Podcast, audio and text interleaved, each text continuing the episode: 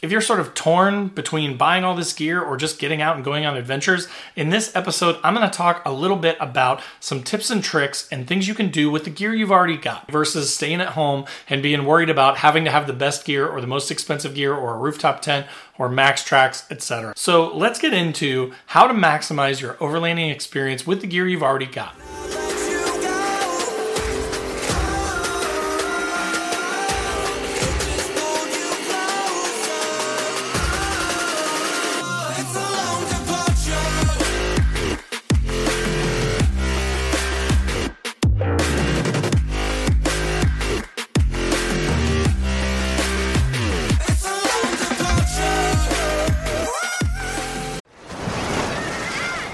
Hear that? Believe it or not, summer is just around the corner. Luckily, Armor All, America's most trusted auto appearance brand, has what your car needs to get that perfect summer shine. Plus, now through May 31st, we'll give you $5 for every 20 you spend on Armor All products. That means car wash pods, protectant, tire shine, you name it. Find out how to get your $5 rebate at armorall.com. Armor All, less work, more clean. Terms apply. All right, so let's start by breaking this up into a few sections. The first section is making the most of your vehicle. This is probably the biggest single investment that you're going to have when you start overlanding. It's kind of the foundation of your setup. So here's how you can make the most of what you've already got. First, Utilize roof space. If you've got an SUV with some sort of a roof rack or something like that, you can use that roof space that you've already got on your vehicle without having to buy an expensive roof rack or additional, you know, rooftop tent or storage boxes or anything like that. You could strap a spare tire up there. You can put stuff up there that you need to take with you. If you've got some crates laying around, you could put them in the back of an SUV. So utilize your roof, utilize that back space in a bed of a truck, utilize that space in the back of an SUV, and take advantage of what you've already got. Again, you don't have to go out and buy $300 Roam cases or $1,000 Zarges cases either to get started. Now, they're nice pieces of gear, and there's nothing wrong with those. But just to get started, get out and explore. Figure out what exactly you need. What size containers do you need? What type of gear are you going to take with you? What do you actually specifically need to store? And again, to get started, just take what you got and go learn. Second, keep it simple. Like with a vehicle, a lot of stock vehicles are pretty capable as are. So you don't have to go out and spend thousands of dollars on suspension setups and bigger tires and, and, mud terrain tires and you know armor and bumpers and all that stuff to get started. Now eventually you may grow into a place where you do want to do some more challenging trails and things like that. But to get started just keep it really simple. It'll keep your reliability up on your vehicle. It'll make it a lot easier for you to get out and explore without having to worry about spending a bunch of money and especially spending money poorly on things that you may not end up using that much. If you do want to spend some money and you do want to focus on what makes the most sense for you as a new overlander, think about recovery, things like that. Think about recovery straps, think about maybe something like some traction boards or something like that, because those may be something that will come in handy when you get stuck at some point. But again, you don't have to go buy the most expensive, you know, pieces of gear. You don't have to buy all that stuff to make yourself self-reliant. You could also just go with friends the first few times with some very basic recovery gear. You can still stay safe and have a good time without having to worry too much about damaging your vehicle or going crazy with your modifications. Another thing about vehicles, especially nowadays, even slightly older ones, is that they have a lot of really nice built in features. So there are a lot of them that already have you know, four wheel drive high, four wheel drive low. Some of them have lockers depending on the type of vehicle that you've got. You know, newer Subarus have really smart all wheel drive systems that can get you in and out of a lot of different things. So take advantage of those features. Learn to use them, read through your manual, watch some YouTube videos on kind of how your vehicle functions, learn about those built in features that your vehicle has. Some of them, even like I've looked at new Mavericks and things like that, have different terrain modes where you can switch it and it will change everything from your shift modes to, you know, your gearing to whatever. It'll change a variety of things to give you better traction in different conditions and make your vehicle more capable without having to make any modifications. Okay, so next point plan according to your vehicle's limitations. Again, another way to be smart about this is if you have a less capable vehicle, just plan to hit up some gravel forest service roads. You don't have to go out and tackle Moab the first trip that you go out. Instead, you can just focus on setting your trip expectations appropriately based on your vehicle's capabilities. The other nice thing about this is it's going to teach you a lot about your vehicle, right? If you start a little bit low and you go out and hit some gravel roads, you're going to have a little bit of a good time. You're going to learn a little bit about what you want to do.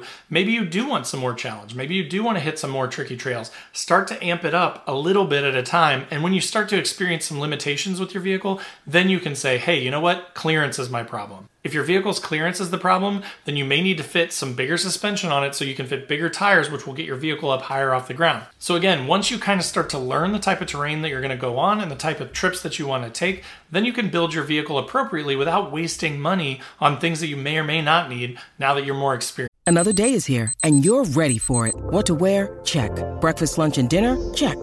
Planning for what's next and how to save for it? That's where Bank of America can help. For your financial to-dos, Bank of America has experts ready to help get you closer to your goals. Get started at one of our local financial centers or 24-7 in our mobile banking app. Find a location near you at bankofamerica.com slash talk to us. What would you like the power to do? Mobile banking requires downloading the app and is only available for select devices. Message and data rates may apply. Bank of America and a member FDIC.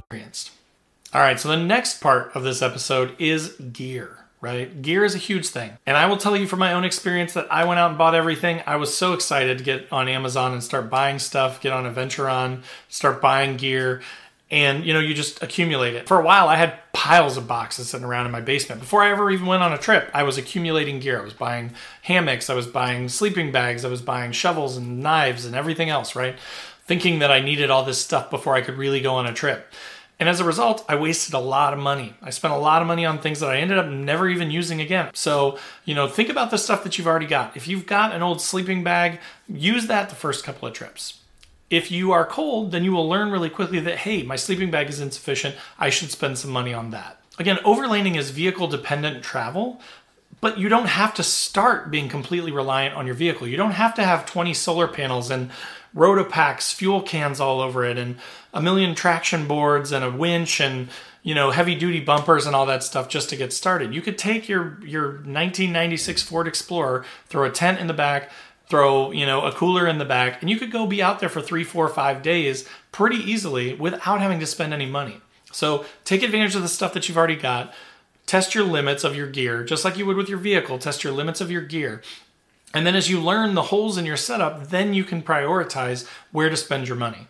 In addition to your camping gear, you also have to think about cooking, right? Especially if you're going on a little bit longer trip, three, four, five plus days then you're going to be cooking a lot, right? You've got to keep yourself alive. You've got to eat food. You've got to drink water. You've got to have, you know, some kitchen gear to carry water. So you're going to need some sort of a jug to carry water. Um, you could, again, for the first few trips, bring some bottles of water or something. Bring some milk jugs. Take some gallon milk jugs and fill them with water if you need to, so you don't have to go out and buy an expensive you know, aqua thing or a seven gallon jug or anything like that. You don't have to go and get all that gear for the first couple trips. You can just explore and kind of test your limits. Same with your kitchen gear. You don't need to go get a full, you know, front runner kitchen set up with 20 knives and forks and spoons and you're not entertaining a whole busload of high school athletes right? Like you just need to get yourself through a few days of being self-sufficient. So take what you've got at home. Use some of your stuff that you've already got. Clean your dishes at the end again with those gallons of water that you bring in your milk jugs. You can wash off your dishes. You can clean things up. Bring a couple of towels with you. Use the stuff that you've got in your house just to get started. And again you may not even like cooking right? You may hit a point where you're like you know what? I'm just going to bring uh, mountain house type meals, which are basically freeze dried meals uh, that you just boil some water and then pour into the bag and shake it up and let it sit for 10 minutes. And then you've got biscuits and gravy, right? If that's your thing, then you learn that and you don't waste all that money on kitchen gear that you're to not use in the long run. These same rules apply to clothing, right? Now, clothing can be one of the more important things that you're to need on one of these trips. However, I will say I've been doing this for like five or six years, and I still haven't spent a ton of money on on clothing. Now, one tip that I got from uh, one of the guys from GTFO Overland was, you know, if you're going to spend money, spend money on the things that touch your body. So like a sleeping bag, blankets, clothing, that sort of thing, versus your external gear. Especially if you're going like cold winter camping, um, you're gonna the better your gear is, the more comfortable you're to be. The more comfortable you are, the better your trip's to be, right? But again, I will say I went to Wisconsin here a couple weeks ago and I wore a pair of Walmart sweatpants that were like six bucks with some cargo pants basically over top of them, some snow boots, and a t shirt with a long sleeve shirt with a fleece over it with a jacket over that. That's all that I wore. I didn't have any fancy Columbia gear or Patagonia gear or anything like that. I didn't have to go and spend a million dollars on clothes to, to get out and explore. And it was, you know, four degrees the first night and negative 11 the second night. Um, now I have a diesel heater, so that's pretty bougie. You don't have to get a diesel heater to start, but if you're going to go in the winter, again, that's one of those things I learned over time. After the first three, four years of doing this, I started to see people with the diesel heaters. Somebody let me borrow one one night, and I was like, oh my gosh, game changer. I'm a big winter camper. For me, that makes sense. And so I prioritized my money to buy a diesel heater and to keep that thing fueled up and have a battery bank that could run it. Um, and that was a good expenditure for me because I go all the time in the winter. But you may go in the winter and you may hate it, right? Or you may be like, hey, I, I spent my money on clothes instead, and that keeps me warm, and I don't need a diesel heater. So again, get out with the clothes that you got go exploring, try it out. If you're miserable, then you can make adjustments. You can prioritize your spending on what clothing you need to get to make yourself more comfortable the next trip. So, again, by using your existing gear, it's to help save you money and it's also to give you still a great overlanding experience where you're to learn a lot and you're to be able to then adjust your gear setup for future trips. When you need mealtime inspiration, it's worth shopping Kroger, where you'll find over 30,000 mouthwatering choices that excite your inner foodie. And no matter what tasty choice you make, you'll enjoy our everyday low prices, plus extra ways to save, like digital coupons worth over $600 each week. You can also save up to $1 off per gallon at the pump with fuel points. More savings and more inspiring flavors make shopping Kroger worth it every time. Kroger, fresh for everyone. Fuel restrictions apply trips. All right, guys, so that was the episode on maximizing your overlanding trips by using the gear that you already own. Again, this applies whether you're brand new to overlanding or if you've been doing it for a little while. I mean, I've used a lot of the same gear for the last few years, and there are definitely things that I'm starting to figure out where I need to make some changes. I need to simplify my the setup of the rear of my truck so that I know where everything is. I need to do some more built-in storage. I'm figuring that stuff out. But I can still go and have great trips even if my setup isn't just exactly perfect and dialed in. Even if I haven't spent a bunch of money on extra stuff just to get that final sort of level of fine tuning into my setup. If you're on YouTube, click that like button if you got value out of the video. If you're on the podcast, leave a five star review if you'd like. I'd love to see comments from you guys and hear from you, and it helps out quite a bit. Also, in the description down below are links to all my other social channels. So if you want to join the conversation and really get involved, come over and join wherever you want Facebook, Instagram, TikTok, wherever you want. There are also links to the Patreon group. We've got an awesome group of folks in there where we talk about our rigs and our setups and challenges new gear and things like that all the time. So if that sounds like something you'd be interested in, click on that link. And then last but not least, the Newbie Overlanders Facebook group. Totally free to join. About 12,000 members right now. So, you know, we'd love to have you over there as well. Come and hang out. So, again, thanks for watching. Thanks for listening on the podcast, and we will see you guys next week.